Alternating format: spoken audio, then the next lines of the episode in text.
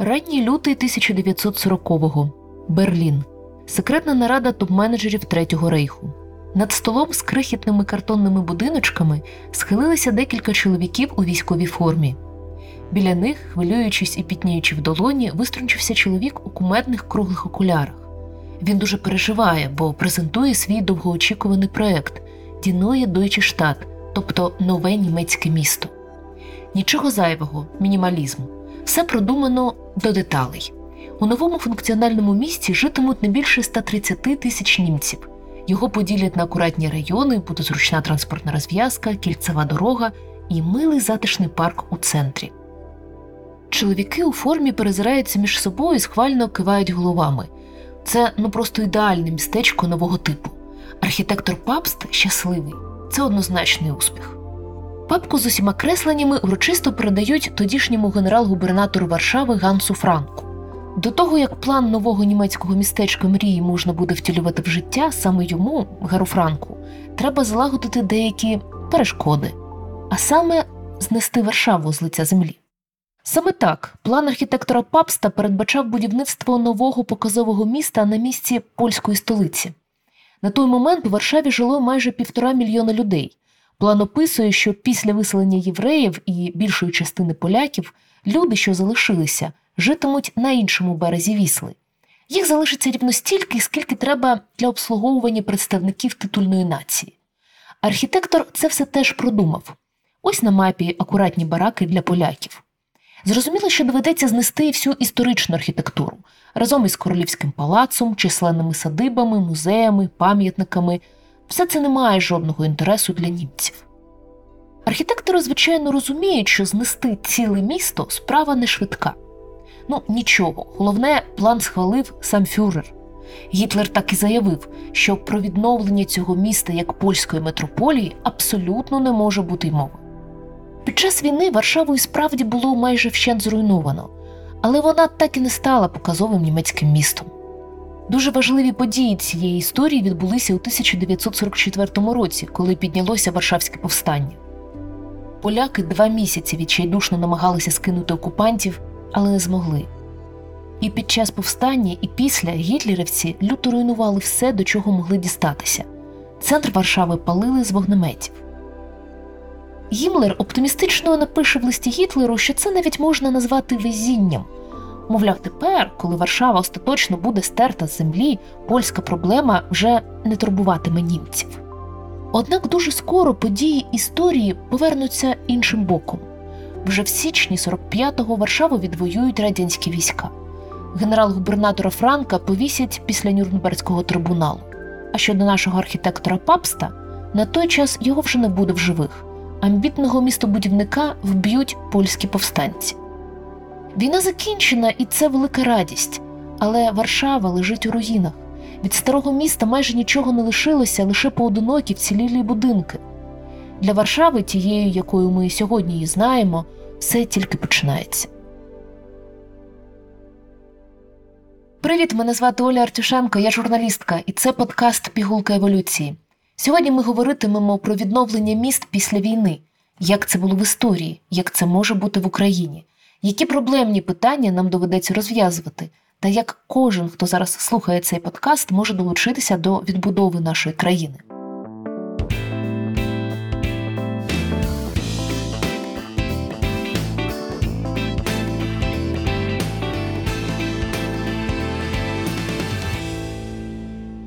Історія Варшави дійсно показова. У міста не було жодного шансу пережити війну. Цинічний план архітекторів Рейху не давав їй права на життя. На щастя, план провалився, але старої Варшави все одно не стало. Утім, вона відродилася з попелу, і це надихаюча історія. Варшава лежить по два боки річки Вісла. І доки найстрашніші бої відбувалися у центрі міста на одному березі, на іншому було спокійніше. Ну, якщо так можна сказати, про голодне місто, що замерзає, і про людей, які ховаються в чужих будинках. Всі мости були підірвані, але коли у січні 45-го Варшаву було звільнено, люди настільки хотіли додому, що поверталися просто по льоду вісли. Соцмереж та інтернету не було, тому більшість людей навіть приблизно не уявляли, що побачать після повернення. А побачили вони пейзажі постапокаліпсису. засніжені руїни Варшави, зруйновані навіть пам'ятники, колону короля Сігізмунда, королівський замок. Більше не було головної бібліотеки та архіву, груди каміння замість більшості будинків, попіл замість храмів. Не працював транспорт, залізниця зупинилася. Перші місяці люди, які знайшли хоч якусь подобу житла, так і жили просто в руїнах, без електрики, без водопроводу. Їх називали варшавськими робінзонами. Саме вони першими вдихнули в місто життя, почавши власними руками відновлювати будинки ще до того, як до рішучих дій взялася влада. Поки люди прагнули відновити власні будинки, влада думала, що з Варшавою робити взагалі. Місто лежить у руїнах, тому з'являється навіть ідея перенести столицю Польщі до іншого міста, наприклад, у чудове місто Лоць або до Кракова.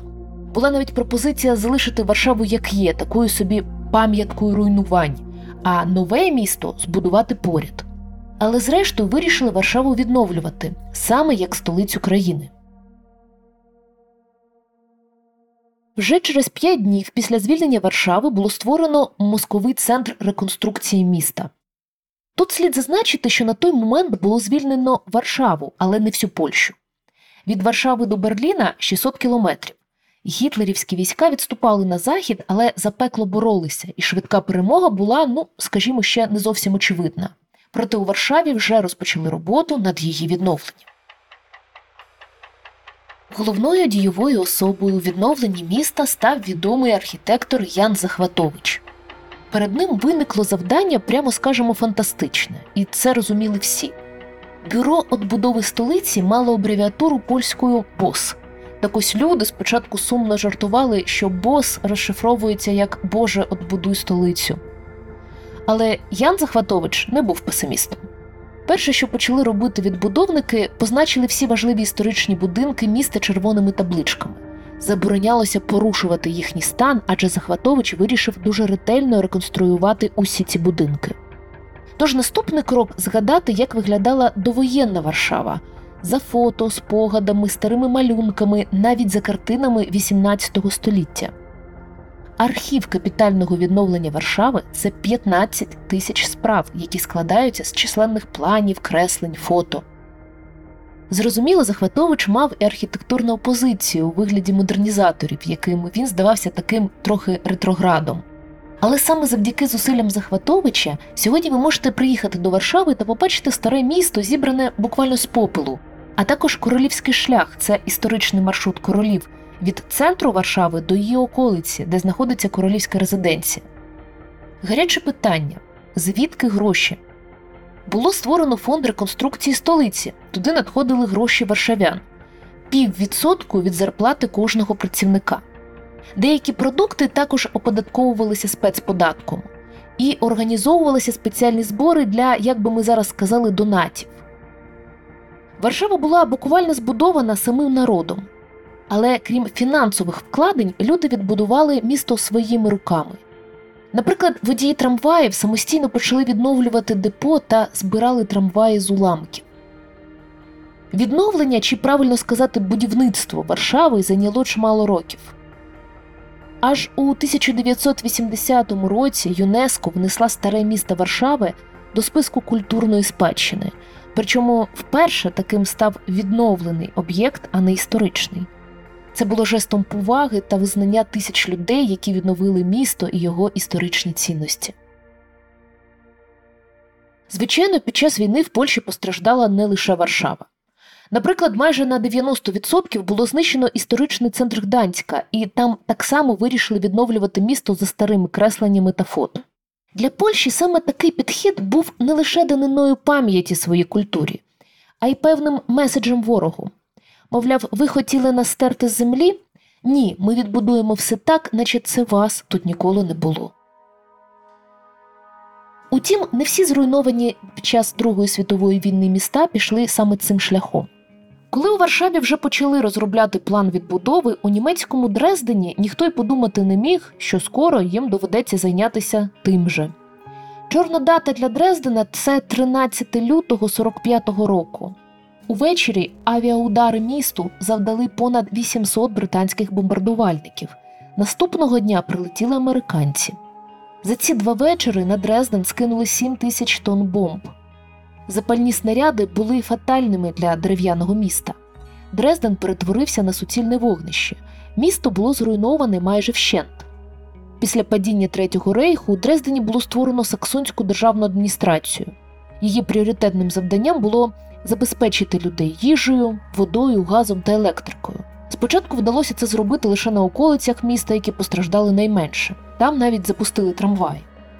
У цей же час почався розбір завалів центру міста, але у порівнянні з Варшавою він тривав дуже повільно. Великий план розвитку Дрездена ухвалили 46-го року. Тут теж були затяті суперечки, що ж робити: відновлювати старе чи будувати геть нове. Вирішили шукати золоту середину. Обрали лише найважливіші, на суб'єктивну думку реконструкторів, історичні будівлі для відновлення. Все інше вирішили робити по-новому.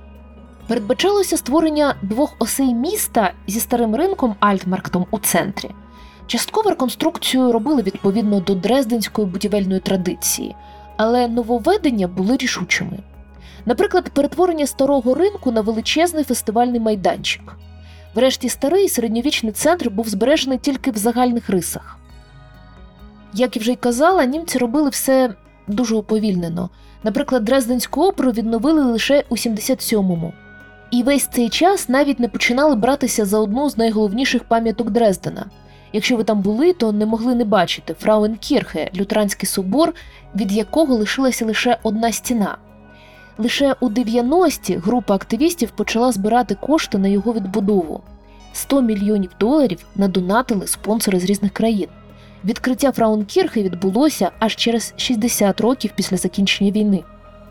До речі, аби собор залишився пам'яткою війни, оригінальне почорніле каміння стін поєднали з новим білим. В результаті відбудови Дрезден ніби й має історичне обличчя, але деякі німці кажуть, що старий Дрезден зруйнували вдруге під час реконструкції. На думку деяких експертів, які і досі сваряться, багато історичних будинків можна було відновити, але на них поставили хрест і знесли.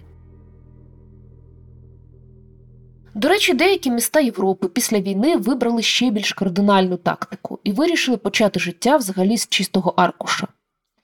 Одним з перших міст, повністю зруйнованих німцями, був Роттердам у Нідерландах. Це було велике старовинне портове місто з багатою історією, культурою, схоже на Амстердам своїми будинками-пляшками з чудернацькими верхівками. Наліт німецької авіації перетворив все на випалене поле. Вже за чотири дні після бомбардування міська рада доручає розробити план реконструкції. Його розробляють, але почати відбудову зможуть лише після деокупації країни. Повоєнні архітектори вирішили не реставрувати нічого. Першим пріоритетом після війни є будівництво та відновлення портів. Власне, це головна економічна артерія Роттердаму і країни взагалі. Потім житло. Все передбачає новий функціональний підхід і не нагадує довоєнне місто. Ідея архітекторів це зробити сучасне місто для мільйона мешканців. Широкі дороги, висотки, бізнес-центри, новий центр з яскравими магазинами. Інтерес до нової забудови Роттердама був великий. За будівельними роботами стежить вся країна. Нідерландці впоралися з реконструкцією за 20 повоєнних років. Щоправда, наприкінці цього терміну на хвилі скептицизму щодо нової архітектури запрошуються проєктувальники зон відпочинку та парків, щоб створити баланс між скляними висотками та зеленими зонами.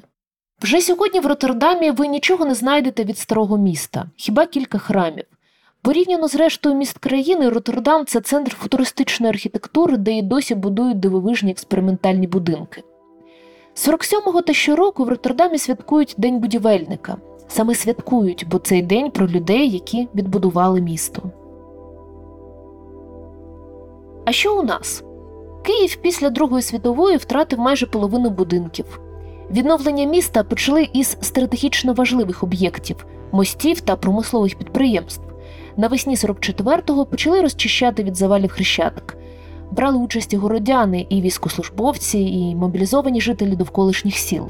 Вже до осені 45-го на хрещатику поклали асфальт і посадили дерева. Для відновлення забудови головної вулиці Києва проводили конкурс, але зрештою призначили архітектора згори. Ним став Олександр Власов. Це він вирішив розширити старий хрещатик з 35 аж до 75 метрів. Згідно з генеральним планом відновлення, зруйновані будівлі зводилися наново вже у стилі сталінського ампіру. Київську філармонію, де під час війни знаходився німецький офіцерський клуб, спершу хотіли зруйнувати.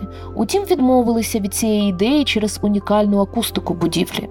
І вже у 44-му тут давали концерти.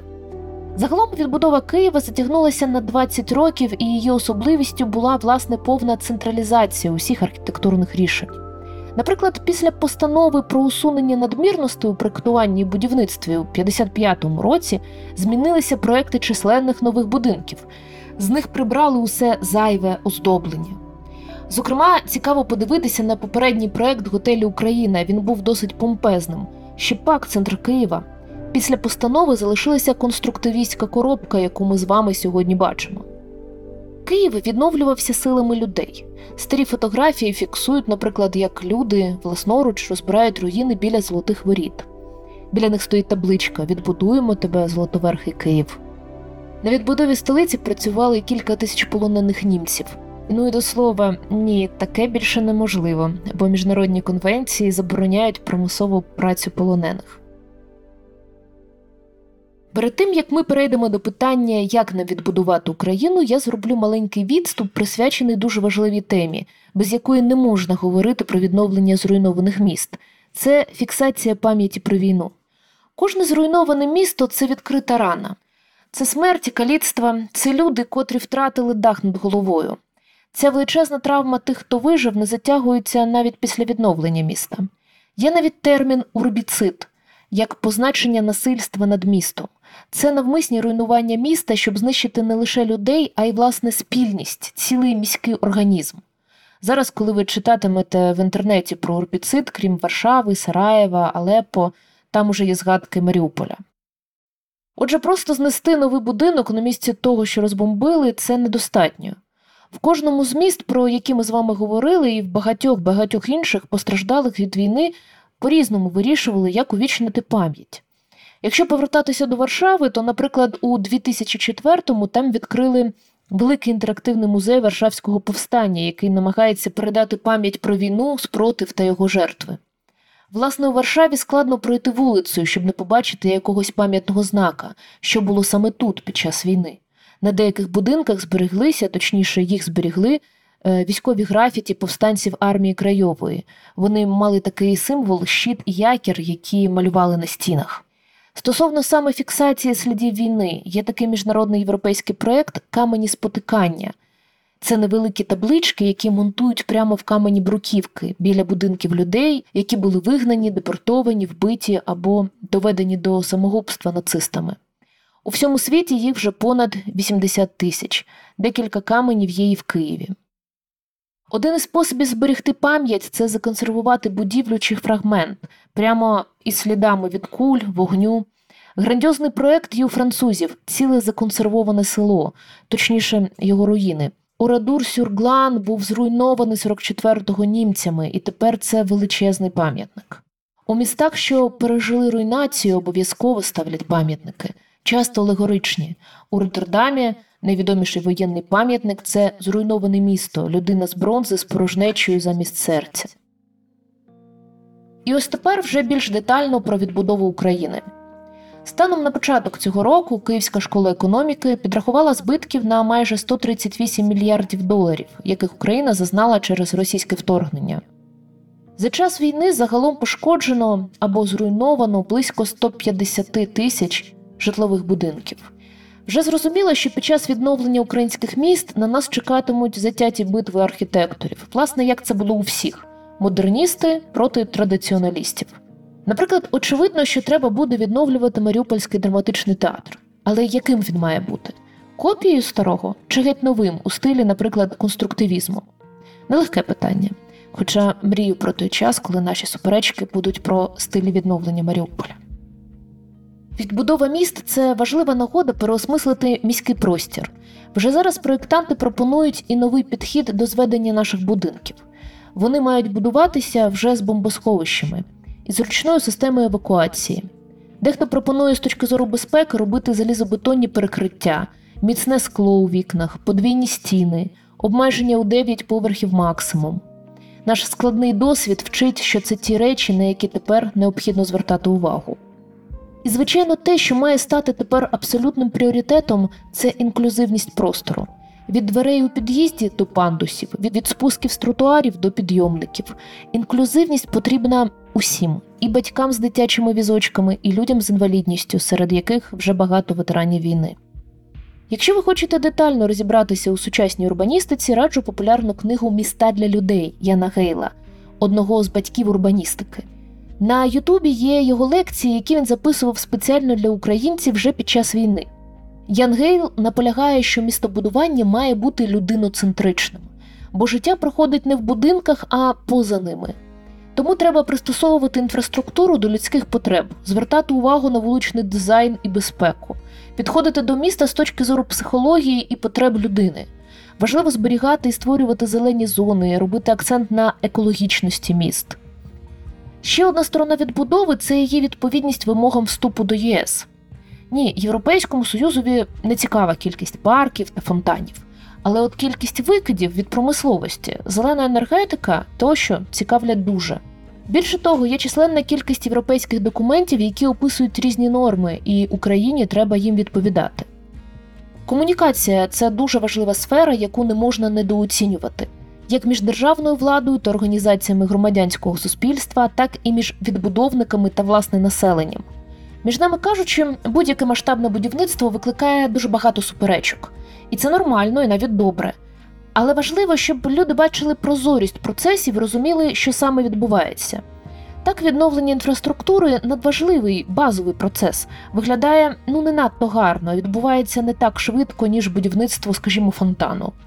Саме комунікатори мають пояснювати крок за кроком, що і чому відбувається. Отже, світовий досвід підказує нам, що вже можна братися за проекти відбудови українських міст, зруйнованих ворогом. Про це сказав навіть генеральний секретар ООН Антоніо Гутереш. На його думку, процес відновлення треба розпочинати за формулою «Start now». І фахівці вже цим займаються. По-перше, тому що люди мають повертатися додому. По-друге, тому що саме по собі планування це справа не одного дня. І перед власне стартом будівництва треба все до дрібниць продумати на березь. Вже у квітні 22-го року була створена Нацрада з питань відновлення. Нацрада разом із організаціями громадянського суспільства працювала майже два місяці над створенням плану відновлення. І минулого літа український уряд представив наш національний план відновлення у швейцарському місті Лугано. До речі, цей план є у відкритому доступі на сайті recovery.gov.ua. Посилання ми залишимо в описі епізоду. Там є така кнопочка Є ідея, де можна подати власний проект на розгляд. Крім цього, дякуючи нашому громадянському суспільству, є численні ініціативи з відбудови українських міст. І ось лише деякі з них. Студія дизайну та інтер'єру Лофт-Бюро запропонувала три варіанти відбудови постраждалої від ракетного удару Миколаївської ОДА. Якуш Architectural Studio працює над концепцією відбудови Чернігова. Архітектор Сергій Родіонов взявся за проект Ре Маріуполь. Долучитися до відновлення українських міст та сіл можуть і українці, і іноземці. Для архітекторів є платформа Recreate.ua. На ній можна побачити зруйновані будинки, вибрати свій та запропонувати візуалізацію відновлення. До співробітництва запрошує координаційний штаб архітектурної палати Союзу архітекторів.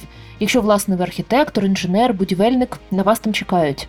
Якщо ви не є ніким із згаданих, ви все одно можете долучитися до відбудови України. Волонтерів постійно шукають на сайті волонтерської служби. А на сайті Добробат можна вступити у будівельний батальйон е, у будь-якій області. Якщо ви хочете ще щось почитати про облаштування міст, Офіс міських проєктів Урбанина працює над довідником з відбудови міст. У виданні збирають типові рішення з проєктування вулиць, впорядкування будинків, планування подвір'їв на основі найкращих світових практик. Тепер питання болюче: відновлення країни після війни, де взяти гроші? Отже, після Другої світової розпочалася масштабна відбудова Європи. За які кошти це відбувалося? Спочатку брали позики та субсидії у тих, у кого власне були ці кошти у США та Канади. А у 48-му році запрацював план Маршала, американська програма з відбудови Європи. У такий спосіб США інвестували чимало коштів у західноєвропейські країни, бо країни так званих народних демократій утрималися від допомоги під тиском СРСР. За планом маршала, Західна Європа отримала допомогу у вигляді грошей чи сировини та продовольства на 13 мільярдів доларів. У перерахунку на сьогодні це понад 100 мільярдів доларів. Причому майже всі кошти на безповоротній основі. Умовою було правильне спрямування цих ресурсів, тобто на розвиток промисловості, щоб дати поштовх економіці. І це спрацювало. Для відновлення України, ймовірно, теж буде залучатися міжнародна допомога. Також обговорюється питання із замороженими рахунками заможних росіян, що потрапили під міжнародні санкції. Так зробили Франція, Італія, Нідерланди, Бельгія і суми там мільярдні. Але тепер потрібна політична воля цих країн, щоб віддати ці кошти Україні.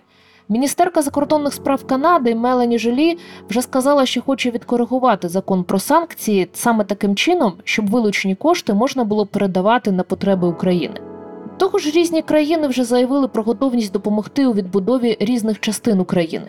До прикладу, Британія вибрала Київську область, а Данія Миколаївську. І вже навіть підписали меморандум про відновлення та активно виділяє мільйони євро на це. Але головним спонсором відбудови, звичайно, має бути Росія. Генеральна асамблея ООН восени ухвалила резолюцію, яка передбачає відповідальність Росії за виплату репарацій Україні. І немає сумнівів, що рано чи пізно ці кошти будуть стягнуті з держави агресора. І на сам кінець. Польський архітектор Ян Захватович, про якого ми сьогодні багато згадували, якось сказав дуже важливі слова: нація та її пам'ятки культури є єдиними. Відбудувати місто після війни це не тільки про заново звести будинки та вулиці, це насамперед про гідність та тріумф життя. Росіяни хотіли б, щоб нас не було з нашими будинками, вулицями, школами, квітами на клумбах та дитячими пісочницями, з усім нашим всесвітом. Але ми є, і ми виживемо, вистоїмо і все відбудуємо.